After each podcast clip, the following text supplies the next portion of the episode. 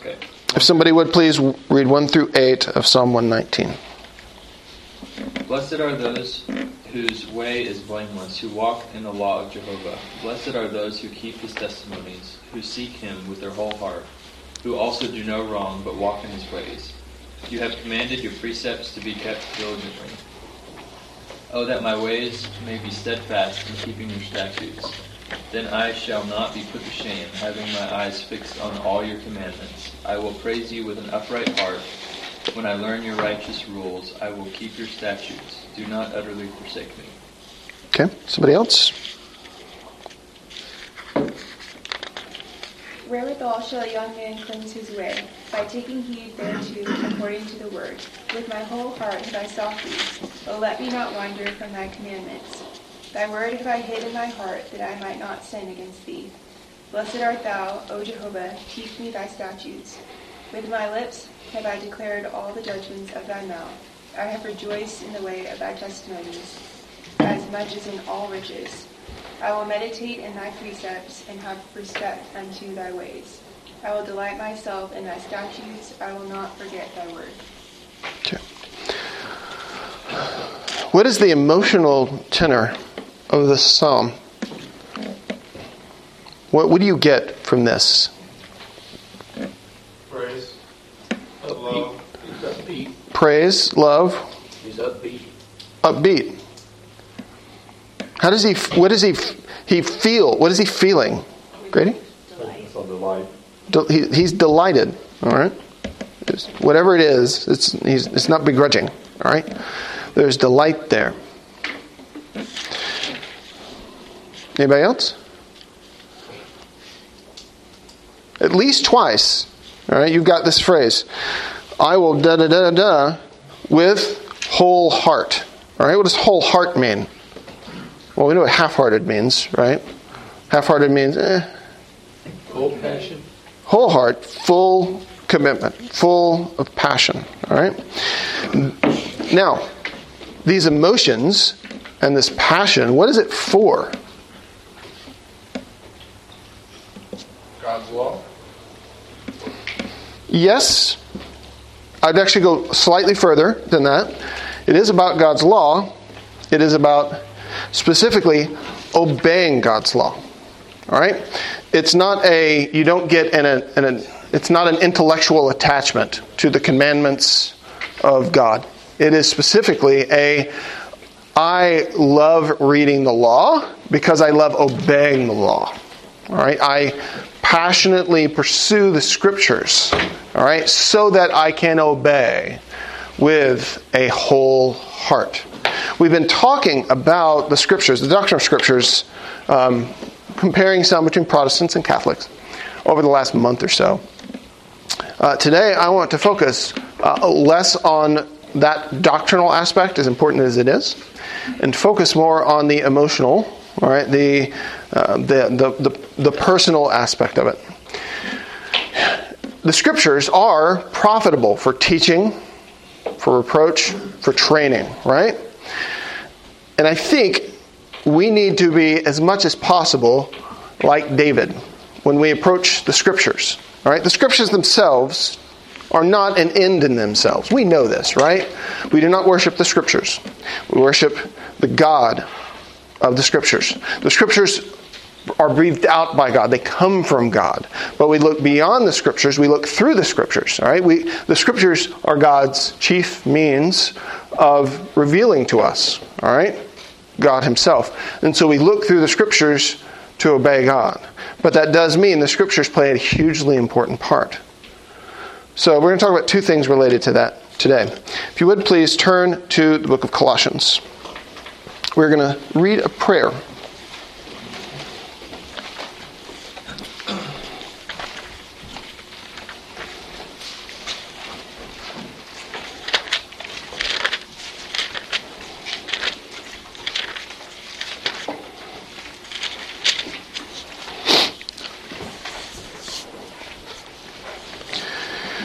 Colossae. At what point did Paul go to Colossae and found a church there? Anybody remember? It's a trick question. First century. A trick question. He didn't go. He did not go to Colossae. There you go. Good. Uh, how, what happened? Do we know? Christians went to Colossae, specifically those that Paul had converted and, pre- and preached to. So he writes to Colossae, having never gone there. Uh, let's start in in verse three, actually. We always thank God, the Father of our Lord Jesus Christ. This is Colossians verse three, chapter one. When we pray for you, since we heard of your faith in Christ Jesus, so he, he heard of their faith, all right? He has not witnessed it. Since we heard of your faith in Christ Jesus and the love that you have for all the saints, because of the hope laid up for you in heaven, of this you have heard before in the word of truth, the gospel, which has come to you, as indeed in the whole world it is bearing fruit and increasing, as it also does among you since the day you heard it and understood the grace of God in truth, just as you learned it from Epaphras, our beloved fellow servant. He is a faithful minister of Christ on your behalf, and has made known to us your love in the Spirit. So here's this prayer. I want to think about it. And so, from the day we heard, all right, so Paul's now hearing about what happened in Colossae. So from the day we heard about that, we have not ceased to pray for you, asking that you may be filled with the knowledge of his will and all spiritual wisdom and understanding. All right, praying for wisdom and understanding. So as to walk in a manner worthy of the Lord, fully pleasing to him, bearing fruit in every good work, and increasing in the knowledge of God, being strengthened with all power according to his glorious might, for all endurance and patience with joy, giving thanks to the Father who has qualified you to share in the inheritance of the saints in light. He has delivered us from the domain of darkness and transferred us to the kingdom of his beloved Son, in whom we have redemption, the forgiveness of sins. Do you pray for wisdom? Do you pray for learning of the Scriptures for your fellow Christians? Do you pray that they will understand them better and they will desire them more so that they can walk in a manner worthy of the gospel of Christ? You should pray. You should absolutely pray for that. I want to now jump to the Old Testament, because this idea of praying for people, that they will have wisdom, and for people to, to seek wisdom, all right, and ask God for wisdom, is not an innovation of the New Testament. It's actually fairly common in the Old. Uh, turn to Proverbs chapter two.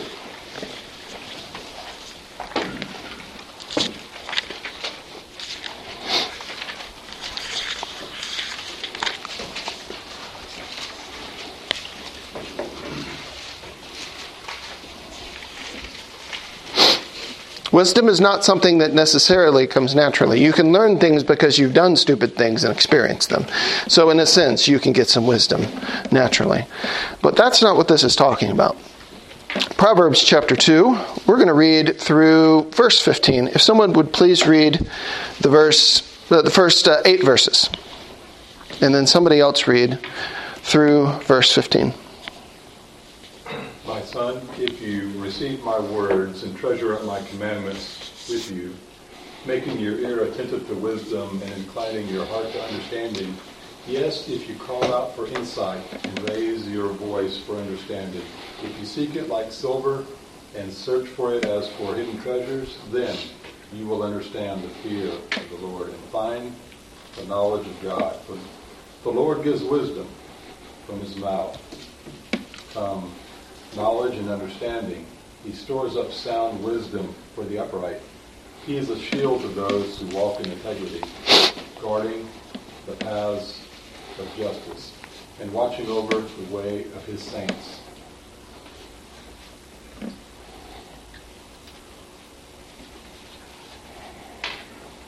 Then you will understand righteousness and justice and equality, every good path. For wisdom will come into your heart, and knowledge will be pleasant to your soul. Discretion will watch over you, understanding will guard you, delivering you from the way of evil, from men of perverted speech, who forsake the paths of uprightness, to walk in the ways of darkness, who rejoice in the doing, and rejoice in doing evil, and delight in the perverseness. Men whose paths are crooked and who are devious in their ways. Thank you. the writer here says, make your ear attentive. It's an active thing. Verse three, call out for insight. Raise your voice. How do you call out to God for insight? You pray, right? It's a prayer. This is all Paul's doing, is he's, he's praying this prayer, but instead of for himself, he's actually praying it on their behalf. All right? Call out for wisdom. Verse, verse seven, he stores up sound wisdom for the upright. All right? It's a, it's a metaphor, right? It's it's think of granaries, right? He's storing up food. Well, he he's storing up insight. He's storing up wisdom for his people. How do you get it? You ask for it, right? You you seek it. You request it from God. Yes, sir. What another term? I, I like the term pay attention. Like you pay your attention, and that's like that's how you like you're seeking something. You pay your attention towards the thing you see, uh-huh. and that's how you discover that type of thing. I, I think that's very good, right? What, what's the most valuable thing that you have? All right, it's, it's not your money. It's it's it's probably your time, right? How do you spend your time? Well, you should pay your attention. You should pay your time towards seeking wisdom, but not just to seek wisdom for wisdom's sake. Right? Seeking wisdom is always supposed to have a goal. And that would be like verse eleven. So that discretion will watch over you. And understanding will guard you and deliver you from the way of evil, from men of perverted speech. And then it goes and talks about the wicked. All right? You pay attention. You pay your time. All right? You pray. All right? You pray. So that you may understand the scriptures. So you may receive wisdom. So that you are full of discretion as opposed to full of sin. So when Paul prays for this, this is this is an old covenant idea. This is a God is the giver of all good things, and one of those things that God wants to give us, all right? One of the things he wants to give us is wisdom. Turn to Matthew chapter seven.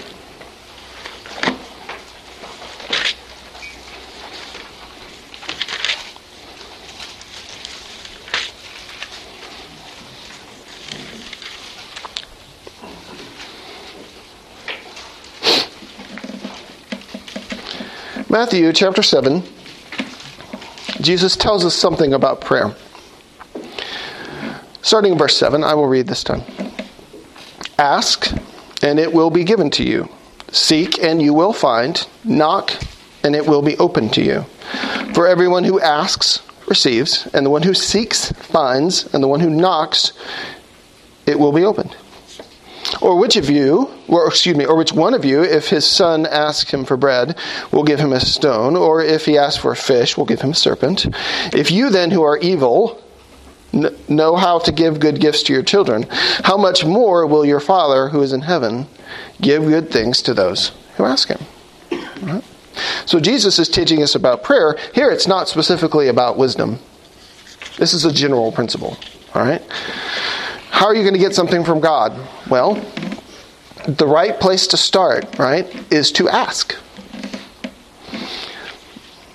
Seek and you will find. If you want to find something, where, where do you start by finding something? You start seeking it, all right? If you want to get into a door, and that's not your door, and someone else's door, all right, you could stand outside the door for a very long time, and hopefully they will open that door. Or you can go up to that door and you can knock on that door and hopefully they'll open it, right? That's the much better way of doing it, right? When you go to a friend's house, you knock on their door. You don't stand out in their front yard until they notice you, all right? You ask. It's an active thing, all right? You want to find wisdom? Ask, all right? You want to find something? Seek. You want to get into something? Knock, all right? It's something that God asks. Now, there's another parable that tells us how to do this. Uh, you can see it in Luke, but we won't read it for time's sake. You remember the, the story of the persistent widow? All right? Let's recall the story. So you've got a widow who has a need. The judge, all right? The judge is very well disposed and wants to help this widow. Okay? No, that is not the story. The story is the judge doesn't really want to talk to the widow, apparently. Um, the, ju- the judge is not a picture of God, because God does want to listen to us. Uh, but he, Jesus is trying to tell a story to teach you a lesson. You've got a judge who doesn't really want to listen to the widow, and the widow needs justice. And so when the judge doesn't listen to the widow, what does the widow do? Persists. She persists, and she keeps asking. And eventually, the judge is so annoyed, all right, and is so tired of dealing with this persistent widow that he gives in, all right? Now, if we take it back to this parable here, if you, being evil, know how to give good things to your children, what if you asked for God, from God? He's not evil. He will give good gifts. All right? What if an evil judge, all right, doesn't want to give you things, but through persistence you talk that judge into giving in and giving you justice? If that's the right way to approach that, then do the same for God. Because unlike the judge, God loves you. Now turn to James.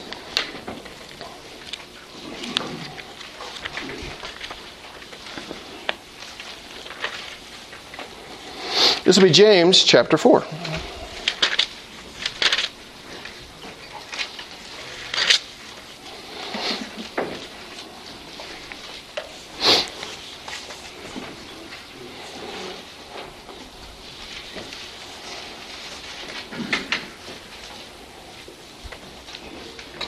Will somebody please read James chapter four, one through ten? What causes quarrels among you, and what causes fights among you? Is it not this, that your passions are at war within you? You desire and do not have, so you murder. You covet and cannot obtain, so you fight and quarrel. You do not have, because you do not ask. You ask and do not receive, because you ask wrongly, to spend it on your passions, you adulterous people. Do you not know that friendship with the world is enmity with God? Therefore, whoever wishes to be a friend of the world makes himself an enemy of God. Or do you suppose it is no purpose that the Scripture says, He yearns jealously over the Spirit that He has made to dwell in us, but He gives more grace? Therefore it says, God opposes the proud, but gives grace to the humble. Submit yourselves, therefore, to God, resist the devil, and he will flee from you. Draw near to God, and he will draw near to you. Cleanse your hands, you sinners, and purify your hearts, you double-minded. Be wretched and mourn and weep. Let your laughter be turned to mourning and your joy to gloom. Humble yourself before the Lord, and he will exalt you. You know, there's a lot in this passage, passage that involves the passions, good and evil, right? An example of a of a good passion, a good disposition of mind, is humility here. Right?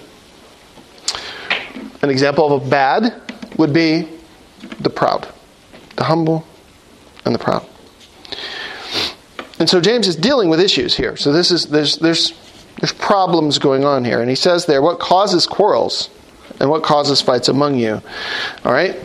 Well, you do, your sin. That's what causes problems. Is it not this, that your passions are at war within you?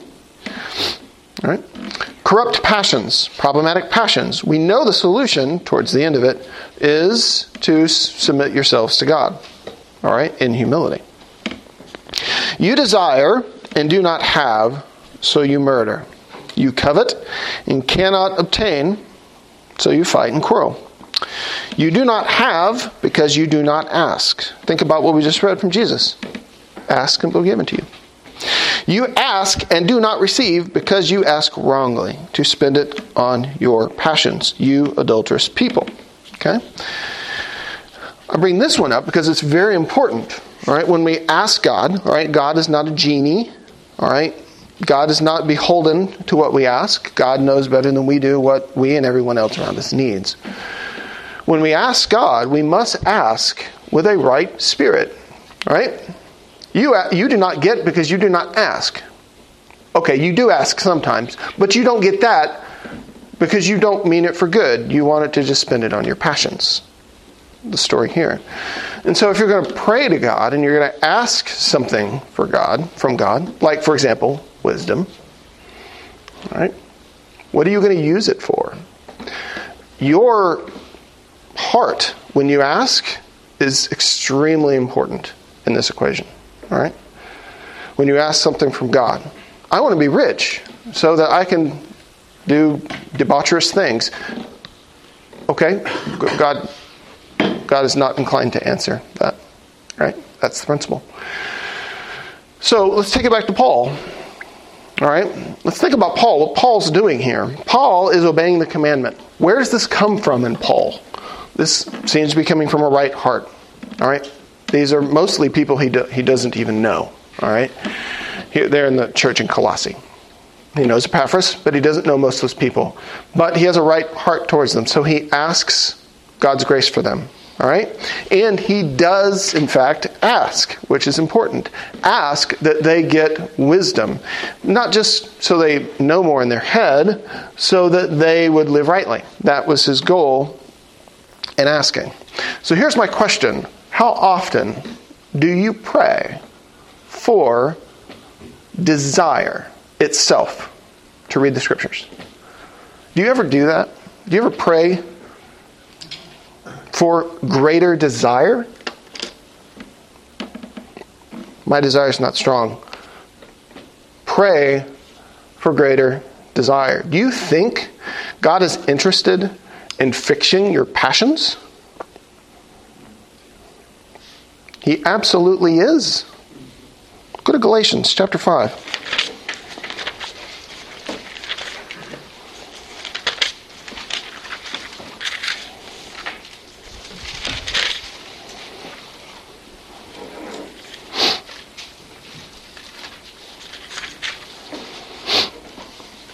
Talk about wrong passions and right passions and see if God is interested in fixing these things.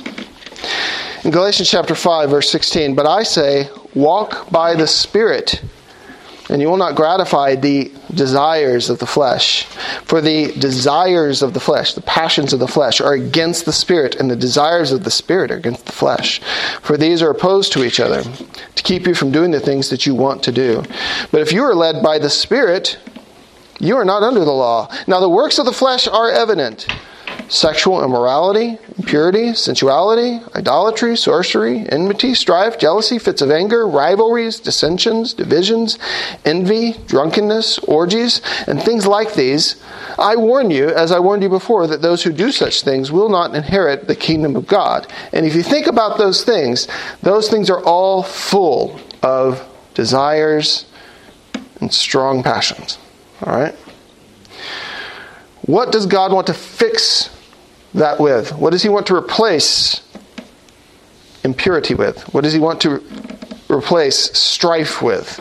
Anger, rivalries, and dissensions. But the fruit of the Spirit is love, joy, peace, patience, kindness, goodness, faithfulness, gentleness, self-control. Against such things there is no law. And those who belong to Christ Jesus have crucified the flesh and its passion, with its passions and desires. God is extremely interested in fixing your passions. All right? And your passions are flawed, as are mine. All right?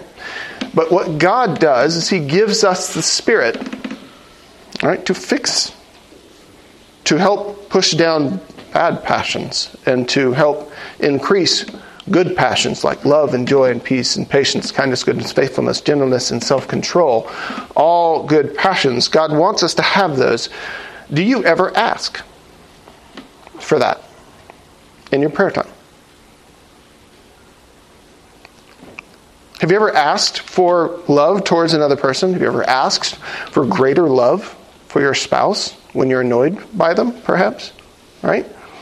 Do you pray that I will love my, I will have more emotions towards my spouse? You should do that if you're married, right? Do you pray that I will have more emotions towards God? You should do that. Do you think God wants to give you that? He does.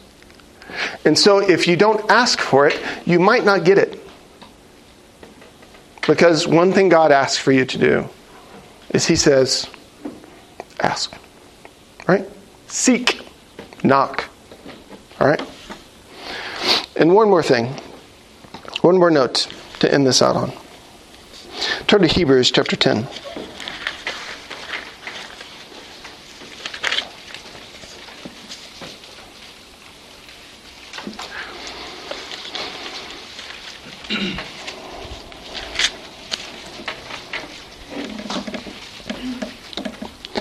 Possibly the verse we read most from the book of Hebrews.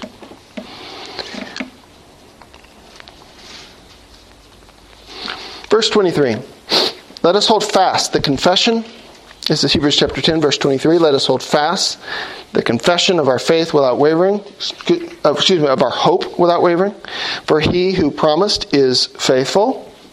And let us consider how to stir up one another to love and good works, not neglecting to meet together, as is the habit of some, but encouraging one another, and all the more as you see the day drawing near. All right? Why do we get together? Why is Christianity not a solo thing? I have faith. I'll just stay at my, my house and read my Bible and pray. It was never meant to work that way, right? We need to be stirred up. We need to be stirred up. Who's in charge? Open question. Who's in charge of stirring you up? It's not Edward and Bill. Though they, they, they, they work on it, right? Who's in charge of stirring you up? One another. One another. You are in charge of stirring each other up. It is your responsibility to, to do so. All right? That's why we get together. It's a little easier for me to stir you up because I'm standing up here, right? And you're captive for at least five more minutes, all right? It's everyone's responsibility here to stir each other up. Very practical, all right? This is your job, and this is something that you can help others with. Uh, let me give you some examples. And this is just... We humans need this. We need this in faith, and we need this in other ways. Um, it helps for me to lose weight, to have people to talk to that are also trying to lose weight. All right, I lost a lot of weight last year, trying to lose more now. I have a few friends who are doing the same thing. It helps to check in with them so they can guilt trip me, and so I won't eat all those carbs. All right, that's very helpful. We find encouragement in those kind of things. Uh, I, there are some book clubs at work, all right, and with some of my tech friends. We read books together. Sometimes we discuss things. It's helpful. Having the schedule of the book club, all right, keeps me going on these things. I have a, a, a weekly Latin thing, Wednesday nights. It gives me something every week to look forward to for me to practice my Latin. It keeps me in a cadence, all right? Uh, I have certain Christian friends that I've worked with in the past. Sometimes I will have lunch with them just because they're just so full of energy and so good. All right? I just want to hang out with them sometimes just because they're those kind of people that I'm like, you're an incredibly pleasant person, and just having lunch with you encourages me. That encouragement is good, right? That's your job here. That's your job. You have a responsibility within this specific group of people to help encourage others. All right? It's my job to help encourage you. Do you want encouragement? Jesus, Jesus has something to tell you about this. You should ask for it, maybe, and seek for it. And I don't know if knocking is quite the right verb here. But the principle's there, right? You are you wanting encouragement? Seek it. Do you have trouble setting aside time to read the scriptures or Christian books? Then ask someone to do it with you. All right? That form of guilt tripping is incredibly useful, all right? It is incredibly useful to do that. All right. If you want help reading a book, you're like, I've had a, I've had this book on my shelf. This book by some theologian. Be great. You want help? Ask me. No one ever asks me. Ask me. All right. If you say, I want to read this latest book by Michael Crichton, I may be like, you do that. I'm not. I'm not necessarily interested, though. That might be awesome. So maybe. I'm not saying no. I'm just saying maybe. You got something? Okay, well, ask me. Ask somebody else, all right? They might go, I'm too busy, and that's fine. They might be too busy. But then again, they might not be, all right? So ask, seek, all right? Encourage each other. Take it as your job to encourage other people, all right? If someone is around you and they need encouragement, it is your job. You need to do your job. So seek that thing out within the body of Christ, within specifically this body. If you have good, if you have Christian friends at work, there's no harm. Seek it with them too. That's a good thing. But we meet together, specifically as a body, and one of our jobs is encouraging each other. So seek it, ask it, find somebody to meet with. All right, meet outside of Sundays. You can do that. It is, it is. I, de- I declare it officially legal for you to see other people and members as members of the church outside of Sunday. All right. I don't know if it's in our bylaws, but it, it's, it's legal. Seek encouragement from those people. Yeah, but they're really far. Okay, have a Zoom meeting with them or Google Meet or whatever. It's free. It's totally free. All right. Ask God for for passion, for the things you should be passionate about. All right? Ask God for greater desire, for greater feelings towards Him. All right? And doing His will. Ask God for greater feelings, all right, toward your siblings and f- toward your spouse, all right, and toward your coworkers. Ask God for greater feelings and greater desire to study and be obedient. Ask, all right? That is the absolute right thing to ask for. We know. Wisdom said it it's, itself, all right? Paul did it. He asked for wisdom. If Paul can ask for wisdom for other people, you can ask for wisdom for yourself. And you should. Okay? Any any thoughts? Any questions? Uh, yeah. I've been going to Watermark a lot for the past few months. Mm-hmm. And one of the most eye-opening experiences was going to Tuesday night. It's this huge stadium. There's like a thousand people my age there. And you see so many people, some who are chill and still kind of into the word, and others who are like not crazy, but are much more than people are here. And it was just very interesting to see because you see the people's passion and desire to worship God. And the more I've gotten to know people, some people are, once again, chill, and then some are more talkative and open about it, and it's encouraging. That is encouraging. And being open and being willing to talk about these things is good. Now, me being around a bunch of twenty-year-olds, a thousand of them sounds terrible. But for you, that sounds great. And I'm glad you do it. I, I'm glad you do it. Um, yes, being around people who are excited, do it. Anyone else? Any other thoughts? Yeah. I have a question about that verse in Galatians that we read. Sure. Is, uh, chapter five, verse seventeen. All right, all. Let's turn to Galatians. So I'll just read it again real quick. Uh, chapter five, seventeen says, "For the desires of the flesh are against the spirit, and the desires of the spirit are against the flesh, for these are opposed to each other, to keep you from doing the things you want to do." Mm-hmm. That last part, keep you from doing the things you want to do, do you think that's referring to the flesh keeping you from doing the spiritual things you want to do, or the spirit keeping you from doing the fleshly things you want to do? Or both? Sure. It's perfectly ambiguous. Uh, I, I, it, certainly both apply, I, I would say. Um, And this,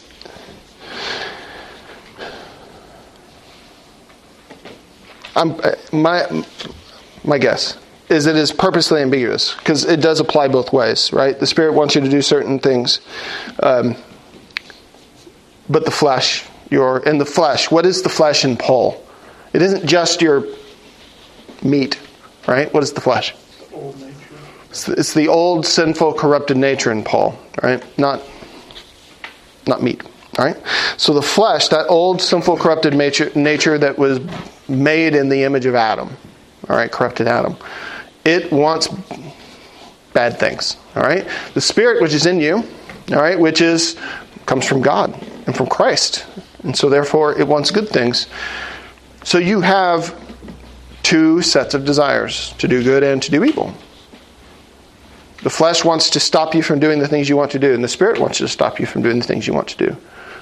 So, I don't know. I, I, I take it as ambiguous, and ultimately both are true, I think. Yeah. Well, I yeah. would say that uh, most, like, if there's anything that ultimately that's of the flesh, that's a desire, it's frankly, in my opinion, self-destructive at the end of the day.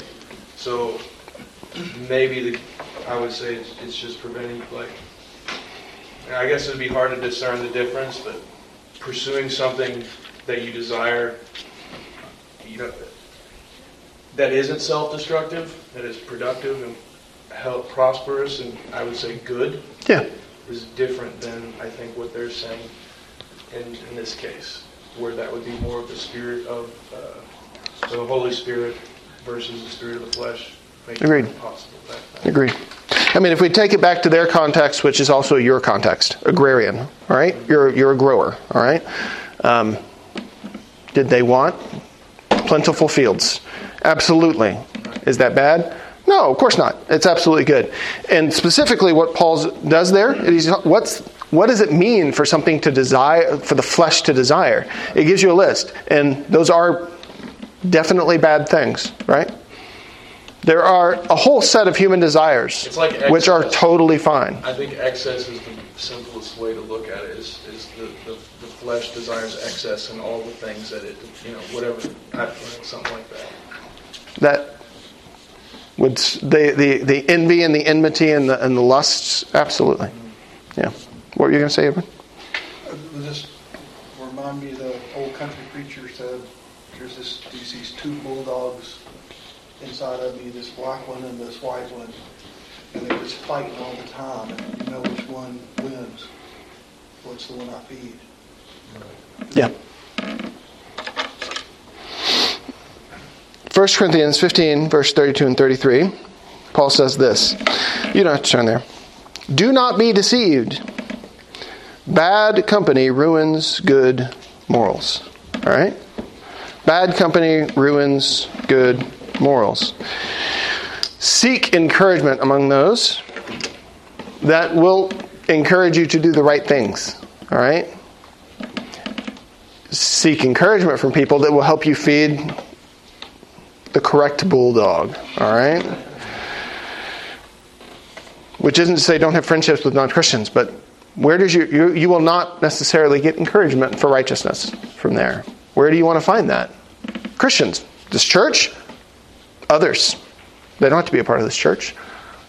Seek that from them.